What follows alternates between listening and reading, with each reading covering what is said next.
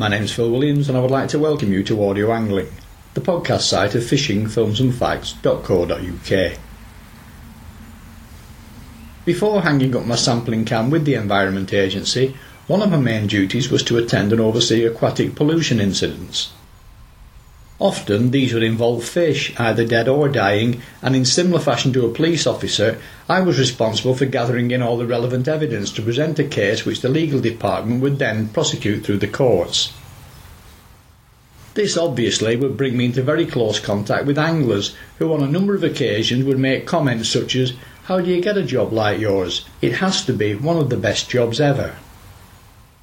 If I'm honest, for most of the time anyway, it was just that, a job. And like everyone else, I still pull my face on a Monday morning at the thoughts of the week ahead.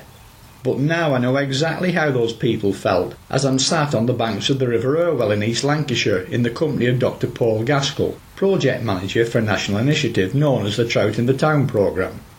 So to kick things off, Tell us about your own background and the build up to getting yourself into contention for such an interesting, ambitious, and important fishery based restoration project. It probably all started with just a childhood interest in fishing, really, and poking around in water. And to be honest, that I find it really difficult, if not impossible, to actually disentangle my interest in fishing from just a general interest in biology and freshwater ecology, really. So that was a childhood thing, and it's certainly something that myself and my brother Ian uh, and my dad would engage in throughout my childhood. And that just led on to really having an affinity with biological sciences throughout school. I wound up at A level college doing three sciences at A level, which I don't know if even these days whether that's a bit more kind of not frowned upon, but whether they you know they ask you to diversify a little bit. But I just kind of indulged my interest really, and that led on to an undergraduate degree at Sheffield University, which was uh, pure and applied ecology and that had a lot of different quite varied modules on biological sciences from freshwater ecology through to conservation biology, um, but also things like biochemistry and stuff like that that it picked up as well. And really, I guess sort of after three years in uh, in Sheffield doing pure and applied ecology, that led on straight onto uh, a job in contract research in North Yorkshire in Harrogate, and that was in the area known as ecotoxicology, which is kind of the the relationship between aquatic, in this case, ecosystems, and then what happens when there's contaminants or pollutants in that system, and trying to understand and maybe get a handle on the risk posed by certain classes of compound, either from accidental releases or just through general usage. So that covered everything from the industry producing chemicals, whether that's for fertilizers or pesticides or drugs or whatever it was, and that was very much centred around performing toxicity tests and bioaccumulation type tests, looking at how these different compounds having a risk assessment portfolio, if you like, being put together before they went to market, and looking at how they interacted with parts of the aquatic food chain. And then after a, a sort of a while at that, probably got as far as I, I could in, in that field. Actually ended up going back and wanting to further things a little bit and actually get a bit deeper into the, uh, the science and the primary research behind things to do with rivers and freshwater systems, and that led to actually undertaking a PhD project. That really was an examination for me on, on how some of these polluting chemicals that you get in river and lake muds and sediment, how that actually is either locked into those sediments and muds or whether they actually get taken up into the aquatic food chain and passed on through various invertebrate members of that food web and food chain, and ultimately potentially passed on up to top predators as well, and potentially even human food chains. But it was a very, very focused look at the things that control whether a contaminant is actually bound very strongly to the mud particles or whether it actually passes into that food chain and what the consequences of that would be and that sort of took up uh, probably another four years. And then straight on from that, after a short spell uh, doing a bit of bartending and that kind of thing, I managed to get myself a position in the same research group that I'd done my PhD in. And this was actually project managing quite a big body of work that lasted for five years with a budget of just shy of a million pounds to really quantify the potential risks and the impacts that are associated with storm drainage from motorway carriageways. So very often a carriageway will have a drainage system that is pretty much piped straight into the nearest river, uh, and that carries a lot of road dust and other materials, the breakdown crumb from vehicle tyres and, and accidental spillages from fuel, and even partly combusted components of the fuel that get deposited on the tarmac. And obviously, that builds up in periods of dry weather, and then when you get a storm pushing through, that material gets lifted off the tarmac and then washed into the nearest stream. So, under the Water Framework Directive, the Highways Agency was tasked with understanding whether that posed an ecological risk and then also carried with it a responsibility for them to mitigate any risks that were so identified. It took an awful lot of investigation of the communities of plants and animals that were living in streams that were receiving this kind of drainage. It also took up a lot of what we call in situ deployments, where we'd collect organisms from clean reference sites and then actually house them in small exposure vessels multiples of, of these uh, individual vessels placed in the stream for a period of time, both upstream and downstream of the outfall, to understand both whether the chemicals that were coming off the road actually were accumulated and taken up by the uh, the beasties that we were exposing, but also looking at whether there were any toxic effects on those organisms. And then further on from that, teasing out the very specific mechanisms by which any impact actually occurred in the laboratory. So there's a big component of laboratory exposures as well. And so we needed a team of, of researchers to carry out those exposures and collate the results and uh, process the various samples for, for chemical extractions and so on the end product for that really was, for me to be able to write up at the end of it both the situations under which you'd expect impacts to occur, so you could identify and predict where you're likely to see effects from uh, motorway runoff, but then to use that to be able to prioritise which outfalls you would look to mitigate first, or which are the priority ones that are going to cause you problems. Which are the ones that are lower down the list and actually not contributing to observable effects in the stream? So it produced a tool that you could actually use to take out and look where you need to prioritise your, your mitigation measures. So that was really the end product of that. And then that really was winding up whether the money uh, throughout that project was contingent on us producing particular reports and sort of making sufficient progress throughout that. So it was a rolling renewal sort of type funding. When that came to the close and that we had the final sort of reports taken from that project, it was a bit of a crossroads, really, an opportunity for me to kind of jump one way or the other. And I guess it was kind of serendipity, really, that um, I happened to see an advert for the Wild Trout Trust position for their urban river restoration project manager. And it just seemed to me that it was too good an opportunity to miss, really, because it offered a very practical opportunity to make a real difference very quickly to improving some of the conditions in the urban rivers that we've got. And it offered a nice counterpoint as well to the heavy research background and, and sort of, you know, having an appreciation for primary research would allow me to hopefully distill that information that comes out of the research world and then translate it into things that can be used by people on the ground and, and understood by the general community as well. So that was um, just a really nice piece of, of good fortune that that position came available at the time. And I was fortunate enough to secure myself an interview, which I believe actually that um, they had a previous round of interviews where they felt there were some pretty strong candidates on paper. But f- I guess fortunately for me,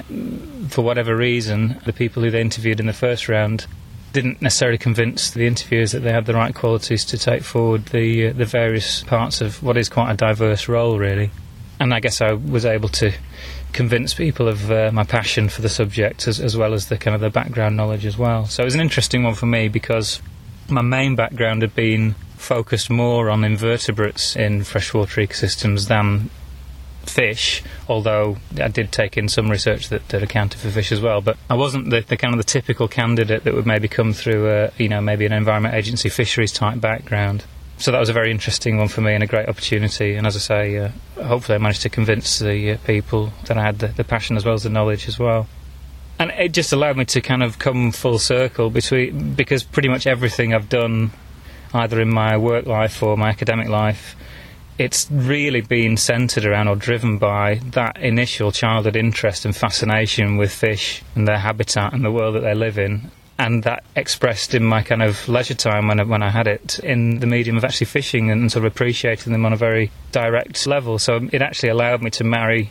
two things together after taking quite a long, circuitous route, investigating the various different strands, as I say, through both contract research and academic research as well. So, what exactly is the Trout in the Town programme? It's a programme that is run by the Wild Trout Trust, and it's really the Urban River Protection and Restoration Project. It was initially funded by some startup funding by the Esme Fairbairn Foundation, but these days, a lot of the staff time and other activities are actually supported by Environment Agency funding sources. But there's some really significant personal donations as well that, that go towards funding that project. Trout the Town, it really has three major aims. There's the protection and, if possible, the enhancement of biodiversity in urban river corridors. There's the education of people in the value that these urban rivers have and then there's the translation of that education into actually engaging people with that river corridor. So the ultimate aim is to get custodianship by local people that they feel that they actually own and are responsible for part of the urban river corridor that they live close to. The interesting thing for me is, is actually there's only one out of the three main aims that is purely biological, which is to do with the, the biodiversity aspect of it. But the other two are actually much more to do with kind of social qualities and actually engaging people and educating people. So there's a massive component of the job that is actually focused around how you bring people into the equation and what they get out of it as well. Although all of that is, of course, centred around and underpinned by the uh, the knowledge of and the, the, management of and appreciation for river corridors in general and the ecology that they support. The other thing, really, as well, is that there is the urban strand, which is the Trout in the Town project for the WTT, but the bread and butter, really, for Wild Trout Trust is probably the advisory visit and the practical visit programme. And this is kind of an interlinked series of activities. The advisory visit program basically comprises a walk and talk, if you like. So, somebody who has an interest in a section of river, whether they're a landowner or whether they're a fishery owner or somebody who leases the fishing rights, or even just an interested party who has some access to and some influence over a stretch of river, will host a visit from us and we'll do, as I say, a walk and talk, assess what's good about the watercourse, where there are problems, identify those, and then wind up with uh, a written report that actually gives some advice on what's to do, either a change in the management, the way that the watercourse is managed. In a lot of cases, a reduction in the amount of intervention sometimes can be helpful. But the crucial thing is, is that aside from a contribution to mileage costs from the nearest staff member from the Wild Trout Trust, all of that consultation work and the report writing and, and the ongoing support work is actually free to the recipient, and that's covered by the various funding strands that the Wild Trout Trust use to, to further their uh, charitable interests. Now, once people have received an advisory visit, they then potentially become available for a practical visit, which is where we'll select certain of the uh, recommended actions from the advisory visit report, and then our staff will bring materials on site, they'll run it as a training day, but obviously at the end of that training day, the various habitat improvements or modifications that have been put in place will obviously be left there as a demonstration plot. Now, obviously, there's a direct gain to the, to the quality of the habitat there from that activity. But the, but the wider gain is really giving people the skills and the knowledge to uh, to roll that model out and to sort of continue to do that along other stretches of the river as well. So a very strong educational aspect to those practical visits as well. The main focus on both of those activities is really to identify where the habitat jumps outside of what the niche requirements are for native trout. Now, there's a lot of good reasons for that. But just as a few examples of the kinds of things that we're looking for, it often is associated with where the channel has been modified for some purpose, whether that's agricultural or industrial. It can be because there's impacts of livestock or other land uses surrounding that river that are degrading the, the habitat or the water quality. There's big impacts often from very dominant invasive plant species, but the reverse is often true as well. You know, there might be over enthusiastic vegetation management either by fishing clubs or landowners. There's a huge suite of these kind of things. You know, a, a big one for us at the moment is educating people in, in the stagnating effect of weirs and barriers that actually impound water flow. So it's not just a connectivity issue, which people are generally a bit more um, savvy about and, and, sort of understand the need for migratory fish to, to get up and down river systems, but one thing that is perhaps less transparent is the fact that simply actually ponding back the water on rivers actually causes quite a degrading of the habitat. You know, it, it drowns out spawning riffles. It actually slows down the process of river bed transport that is one of the main drivers for creating variety in the habitat and variety in the habitat always translates to variety in the uh, types of plants and animals that can make a living there. So that's one of the reasons why the kind of proliferation of the idea for micro hydropower schemes is a potentially a really damaging thing that people are not really appreciative of because in a planning application for a hydro scheme you can um, obviously elect to install a fish pass and then assume that that's taken care of all of the potential ills that that barrier might pose for the, the ecosystem. And actually, the most significant effects are not mitigated by fish pass solutions simply because it, it, doesn't address any of the, the degradation of the actual habitat itself that's imposed by the weir. So that's going all the way around the houses. The big thing, I guess, about the both the advice that we give in the advisory visit reports, but also the training that we give in the practical visit, it can be just as much about what not to do as the things that you actually positive go out and, and try and put in place. And that's a really, really key thing. And the, the driver behind all of our advice is really introducing and, and, maintaining as much ecological process within the channel as possible. And that's the key thing because there's so many things that go on within channels that uh, drive the way that these systems work that really depend on the quality and the connectivity of the habitat as well as things like the water quality, the surrounding land use and so on. So it's a little bit like um, the three legs of a, a, milking stool, really. Without either water quality or water flow, it doesn't matter how good the habitat is, you're always going to have you know, a degraded system. But similarly, you can have great water quality, but if your habitat is absolutely rubbish and uniform, then that river corridor is not going to be supporting the range of species that you'd be looking for. And this, of course, applies to fish as well. And it's one of the things that really speaks to the heart of the Wild Trout Trust is that this idea that trout and, and any fish or any species do not live in a vacuum. They are the products of the quality of the ecosystem that they exist within. So, although we're called the Wild Trout Trust, the idea behind it is that because trout require clean water with good flow regimes, they also require a great deal of habitat diversity because the different stages during the life cycle of a trout requires things like shallow, riffly sections, some deeper pool areas for adults, but it also needs mixed cover and sort of complex structure and different flows and depths for the various juvenile stages as well. So, when you put all that together, and then consider that you also need a really robust invertebrate food chain to actually feed the things, that starts to bring in the fact that you know these invasive plants can really degrade that food chain aspect of the process. They can also degrade the quality of the habitat just by promoting runoff of lots and lots of sediments into the river. So you soon start to see that because trout do not exist in a vacuum, because they're a sort of a top predator, they're pollution sensitive, and they require varied habitat managing appropriate rivers for the benefit of native trout actually does a pretty good job at managing for overall biodiversity in uh, river corridors. And that's true whether it's in a rural environment or in an urban environment. And that's really why we centre our activities at the Wild Trout Trust around our native brown trout. And it, it speaks again, interestingly, to the urban side of things, to the Trout in the Town project. Because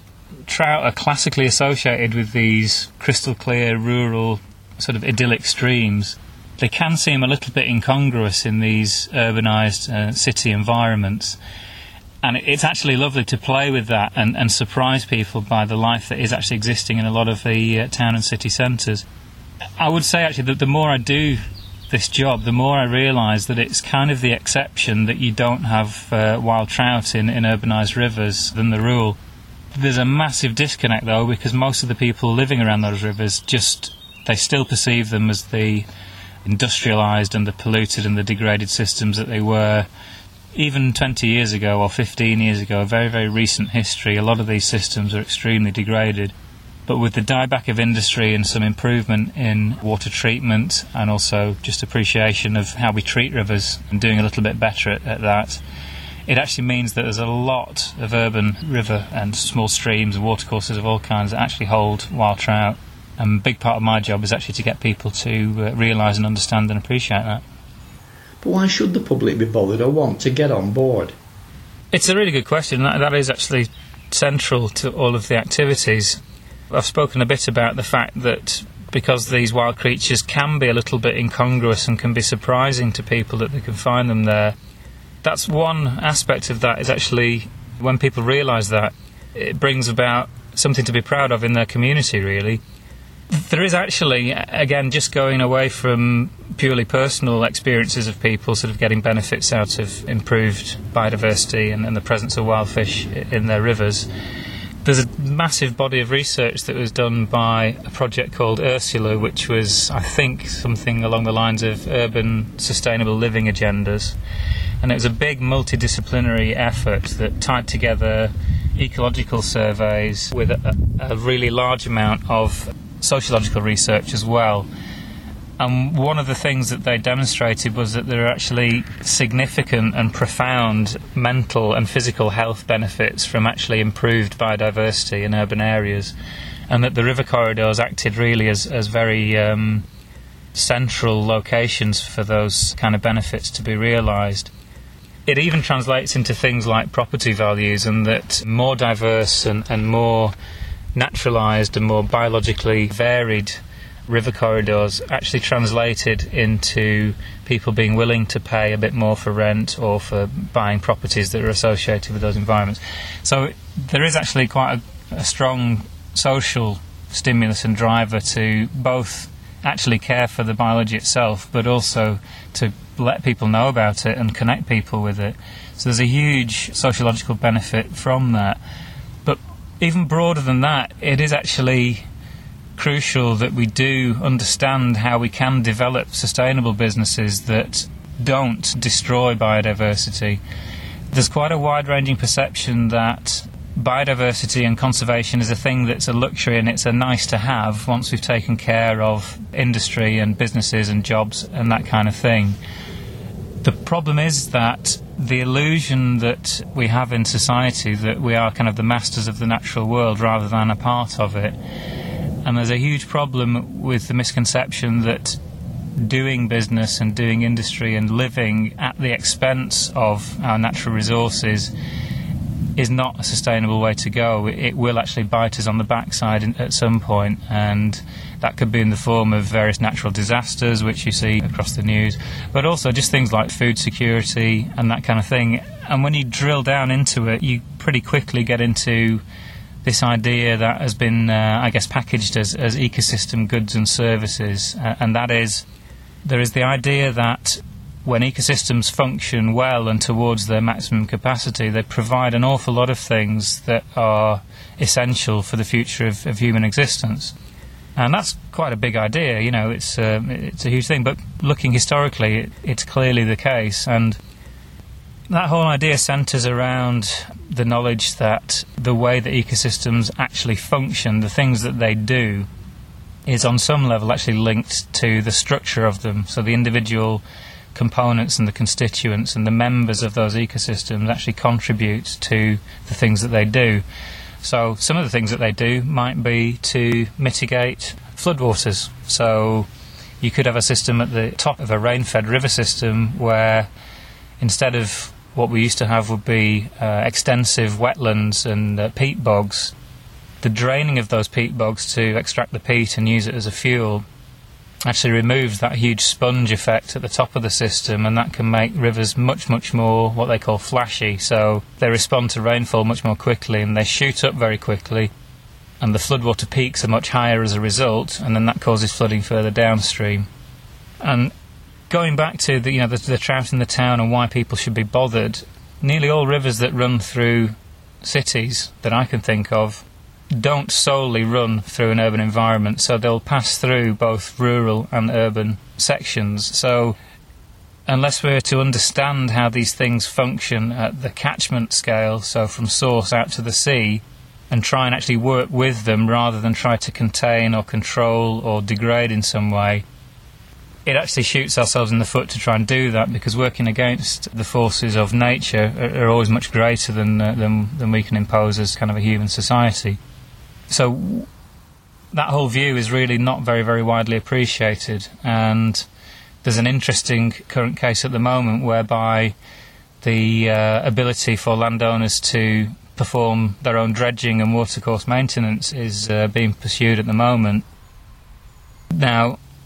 the problem that I foresee with that is, is the people that are being asked to undertake that maintenance don't really understand the processes of fluvial geomorphology or other relevant aspects. So they don't really understand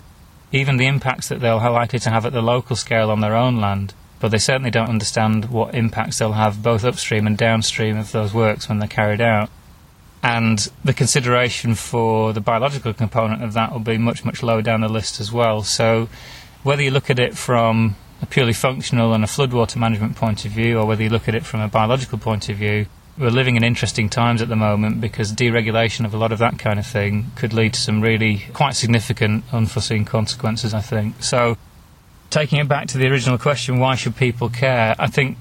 people would do a lot better at being able to make decisions about how the policies and how the politics in general is uh, actually enacted if they understood more about the issues and the vital role that river corridors play both in urban and rural environments. And it has to start young, you know, it has to start with classroom projects so that people gain an appreciation and understanding of that.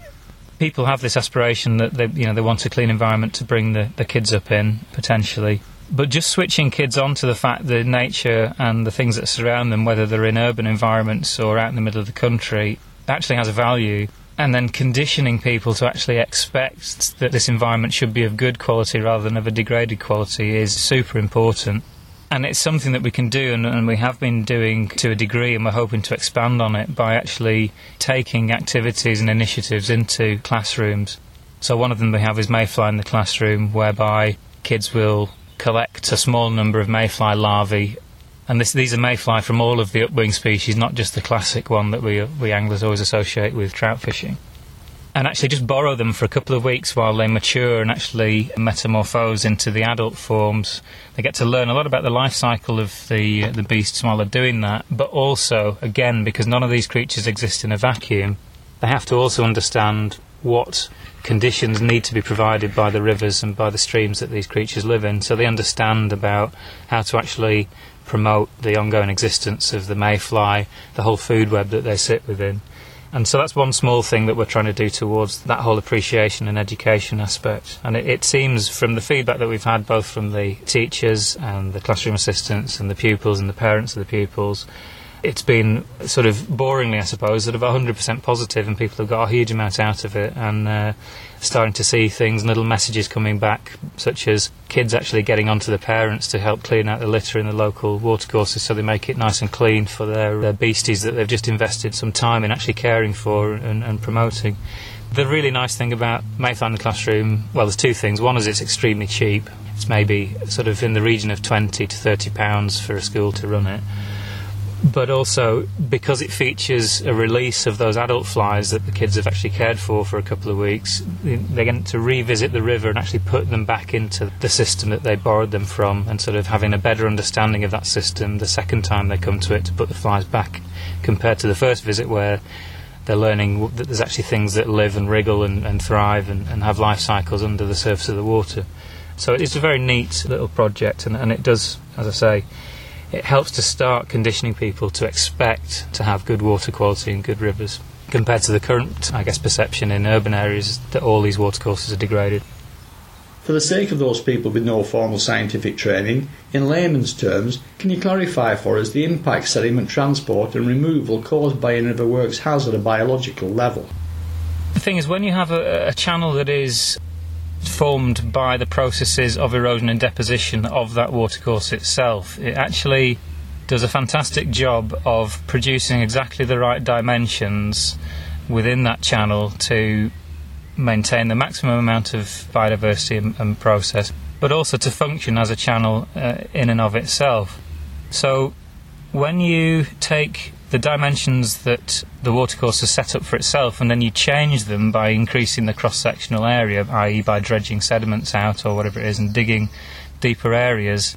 the system then will respond and try and reform itself into what it feels the correct dimensions should be. So, when you do that, for example, if you dredge an area, a section of stream, you might even straighten it at the same time. But let's say you just remove some of the the, uh, the riverbed sediment, increase the capacity, the idea is it'll take more water away more quickly.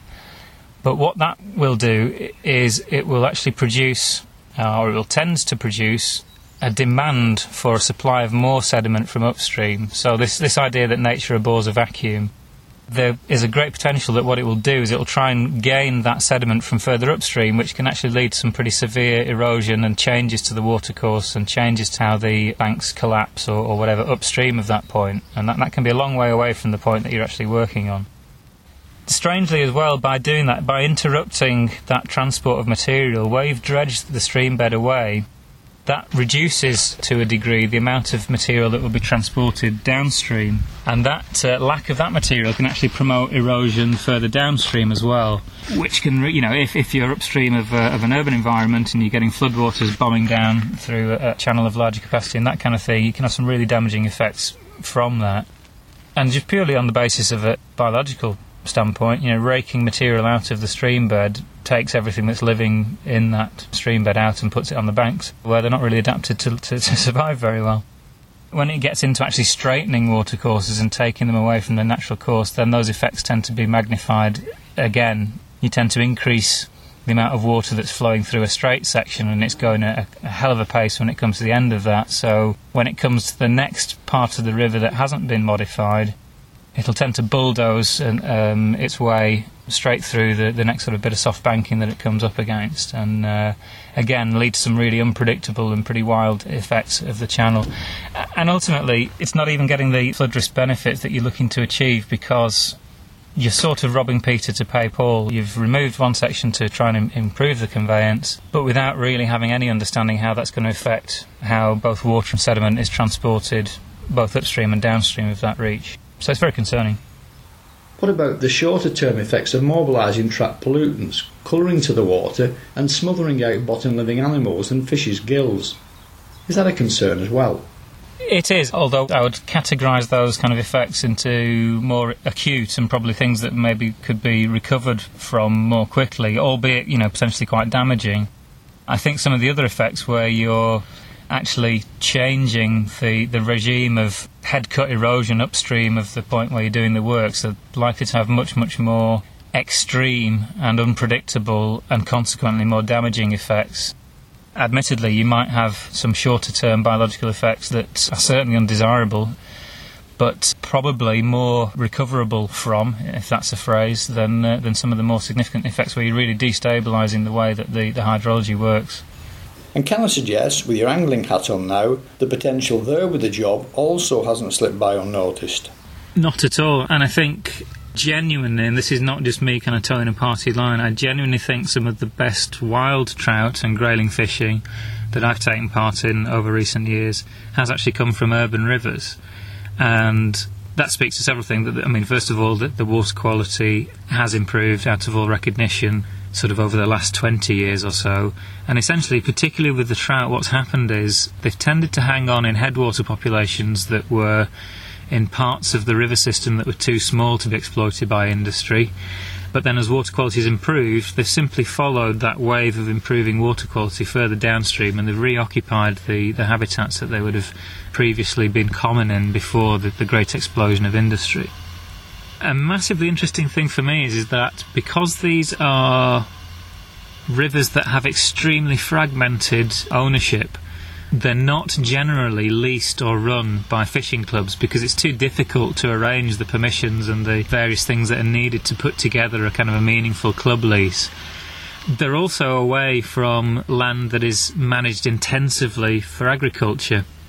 And what has tended to happen is that a lot of these urban watercourses have benefited from what I like to call sort of benign neglect, really, in contrast to a lot of open and heavily grazed or heavily forested rural landscapes. you tend in a lot of these urban river corridors to get quite a well established, mature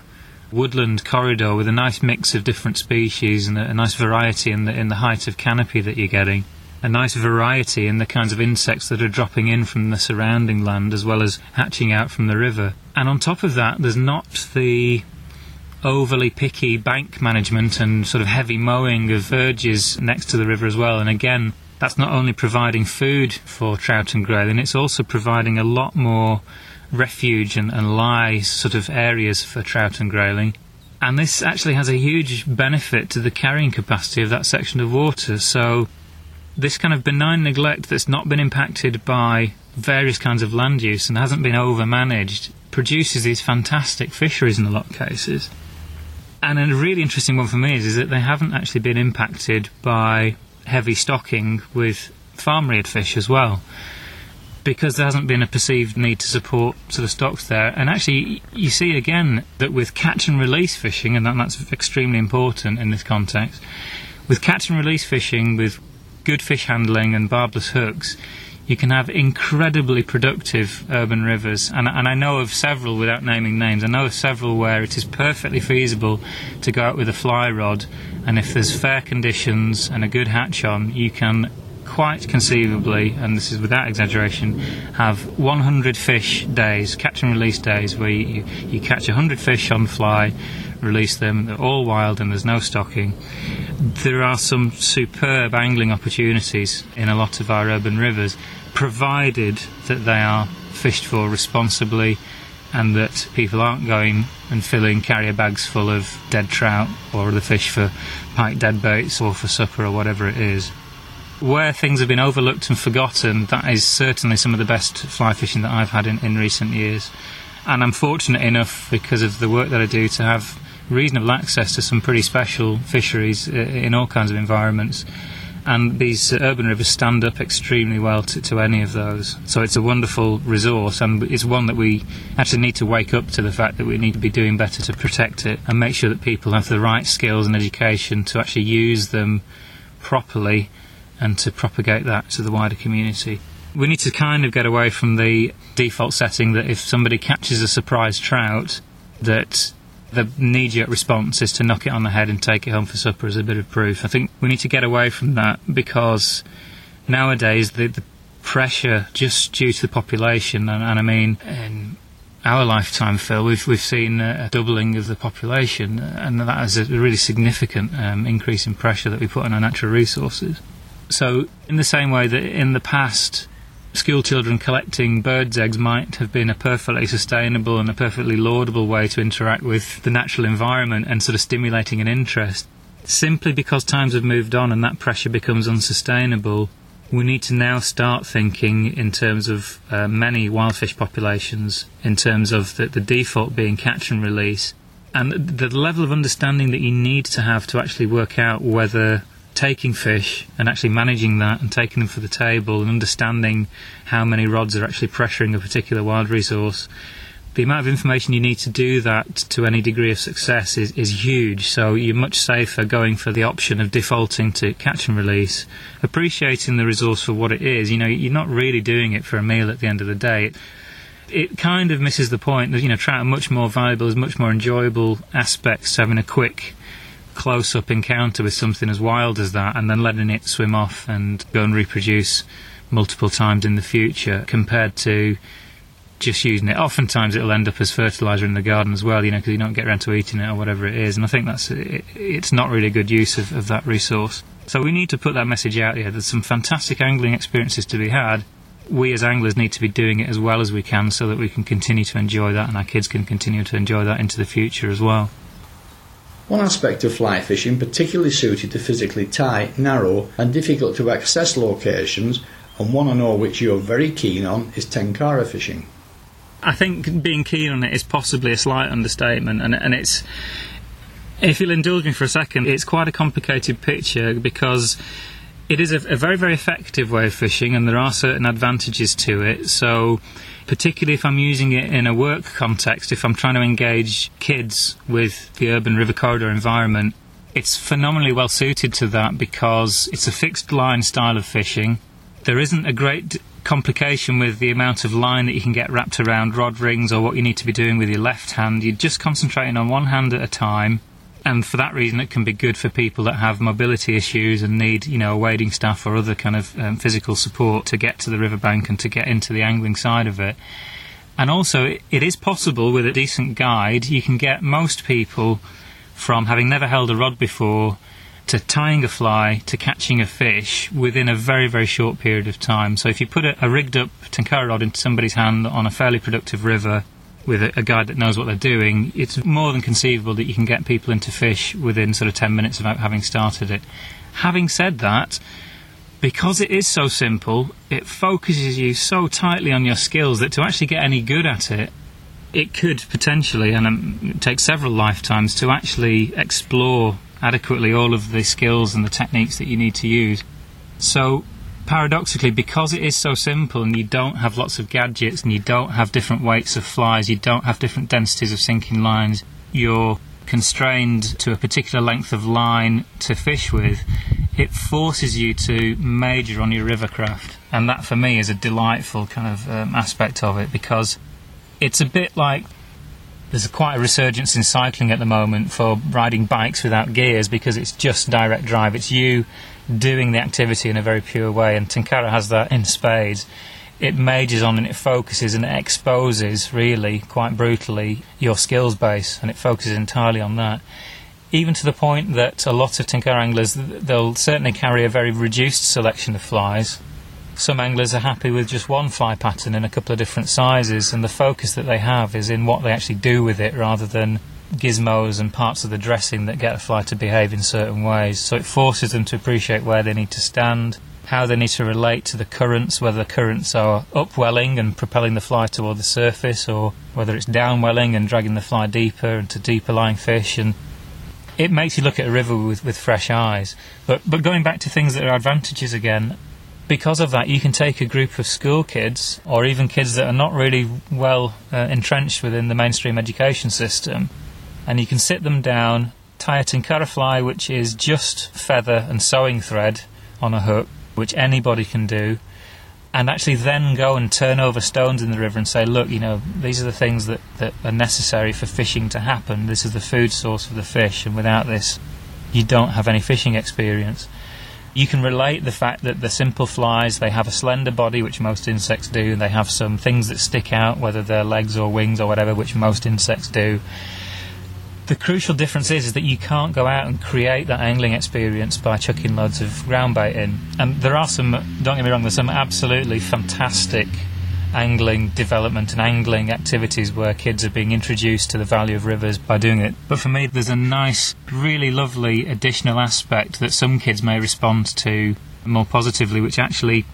it again, it completes the circle because you go from the fact that you can't create a fishing experience without the actual habitat that will support the food chain as part of your angling experience, you imitate that food chain, and then when you do that well, you get the reward of, of actually catching a fish. And so for me, that's a, a much closer stepping stone to conservation and custodianship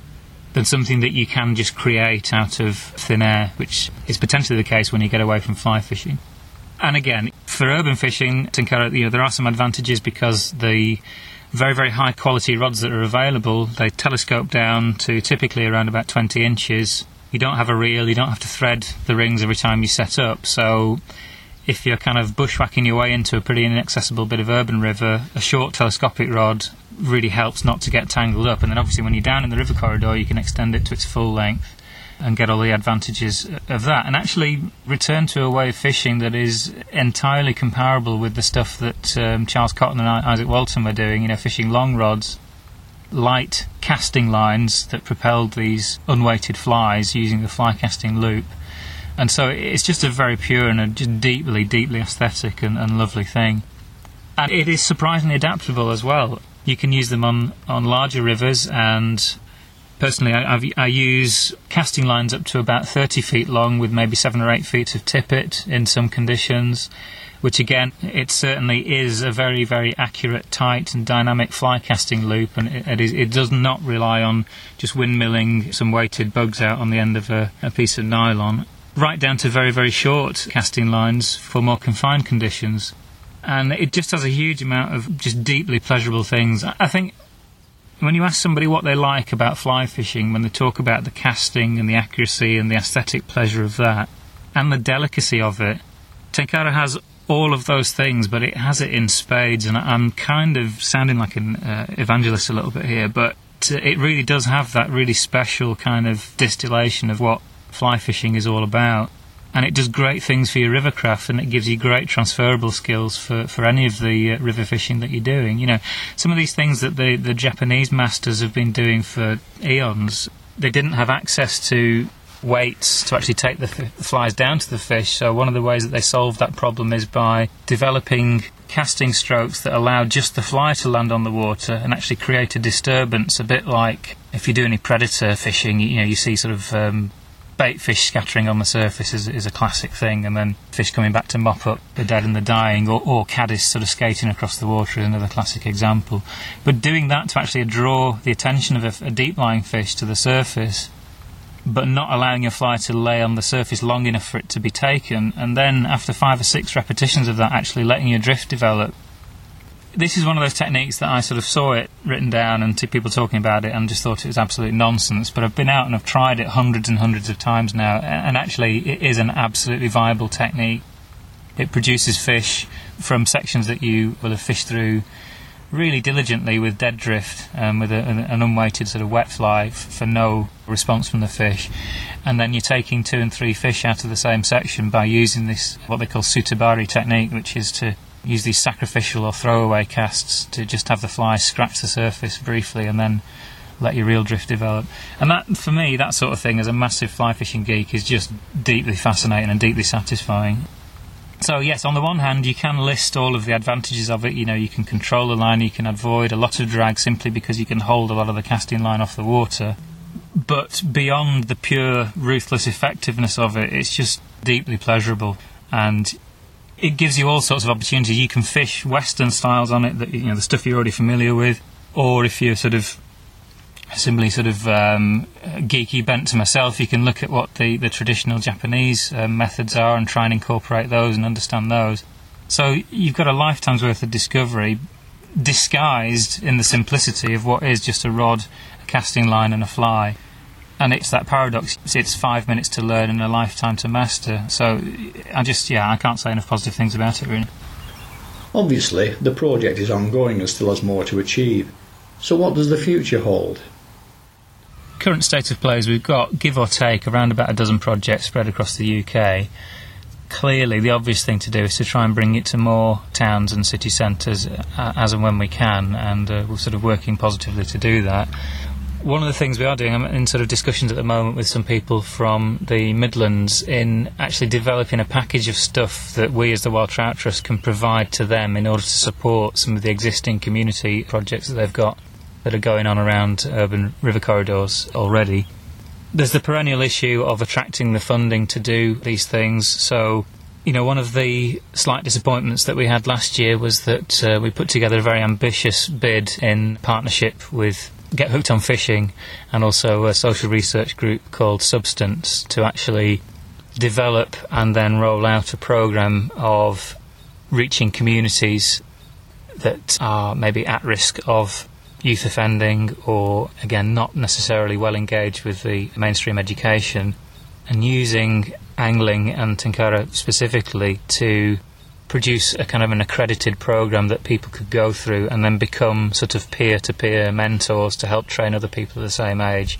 and produce basically a pathway into paid employment but through doing that. Now, the funding bid for that has actually suffered a few teething problems, so hopefully, I'm not completely giving up hope that that um, may come about in the future.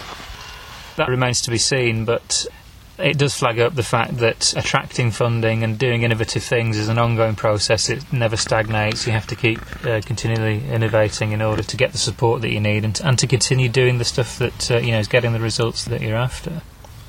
We just had a meeting with the board of trustees last week, and one of the things that we talked about there was could we put in a funding bid to actually obtain some motion tracking type camera or, or maybe even chemical logging data that we could then supply to urban projects that they could monitor combined sewer outfalls with. So we could pick up some of these instances where the untreated sewage is maybe coming out during a rainfall event, but at a time before the river's actually had time to respond and provide the dilution that's supposed to be there. And um, you know, there's quite a lot of cases where you have this raw sewage going into rivers, but because there's a, the response time between the outfall and the river itself, you can have a very, very toxic plug of material going down before the dilution arrives too late in the day when uh, the the, uh, the already occurred. So this is something again it may happen, and hopefully listening to this in the future, it might be something that we've been providing for a long time. But right now, it's one of the several ideas that that we're, we're looking at. And another big one for us is actually providing workshop days where we attract both local community members but also people from bigger either regulatory or conservation bodies, so people within the Environment Agency or their local equivalent, or wildlife trust personnel, as well as local residents and people and volunteers that are keen to get involved. And actually doing a real intense one or two day course where we go through a whole lot of restoration techniques and train people up, getting people the skills that they need, but also crucially showing people that are responsible for providing the consents for these kind of activities what we're actually talking about when we put the paper applications in. So it, it makes that a little bit less onerous and a little, little bit less scary for people to actually consent these processes. And it helps even with things like distinguishing material that is sensible and useful to actually remove from a flood risk point of view if there's ops delivery guys going out taking material out to protect against flooding damage versus either installed material that is perfectly well secured and not providing any flood risk, or also naturally stable material that again is providing a really, really valuable habitat resource but is not actually providing any flood risk. So again, these kind of ambitious workshops where we get very dispersed and diverse rather groups of people together demonstrating techniques and crucially explaining exactly the rationale and the understanding and the science behind it all so that people can get a really good visceral grasp about the function of these activities and the variation and the processes uh, around that as well. So that's that's another thing that we're looking to extend certainly more into the urban environment as well. And also its most notable successes to date one of the most significant things that we've done certainly is to every two years so far we've held what we've termed a conclave of urban river heroes. So we've got together two or three key members from each of the uh, Trout in the Town branches around the UK. We've put them up in accommodation, we've got them together to exchange ideas and support over a few beers and in a very informal environment. We've backed that up with the opportunity to give presentations and kind of more formal exchange of information.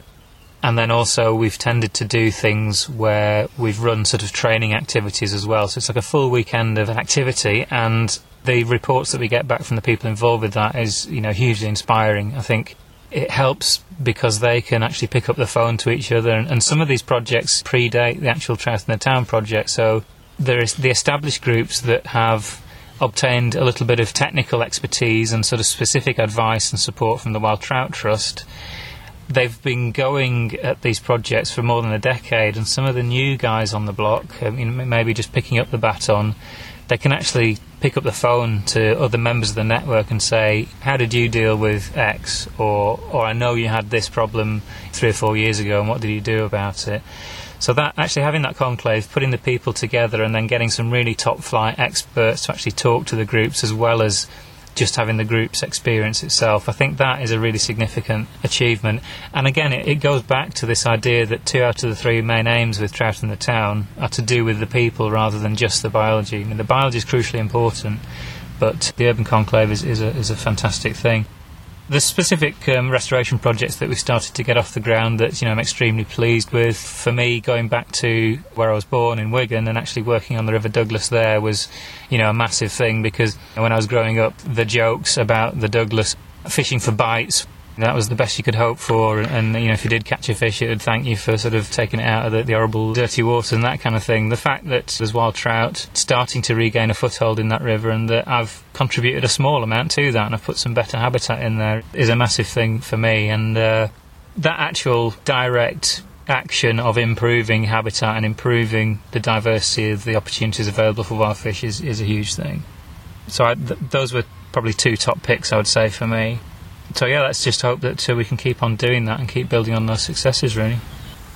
Obviously, there is still a long way to go, and not only in the strands of the project already up and running, but also in the potential to add many more strands to it as and when funding opportunities arise.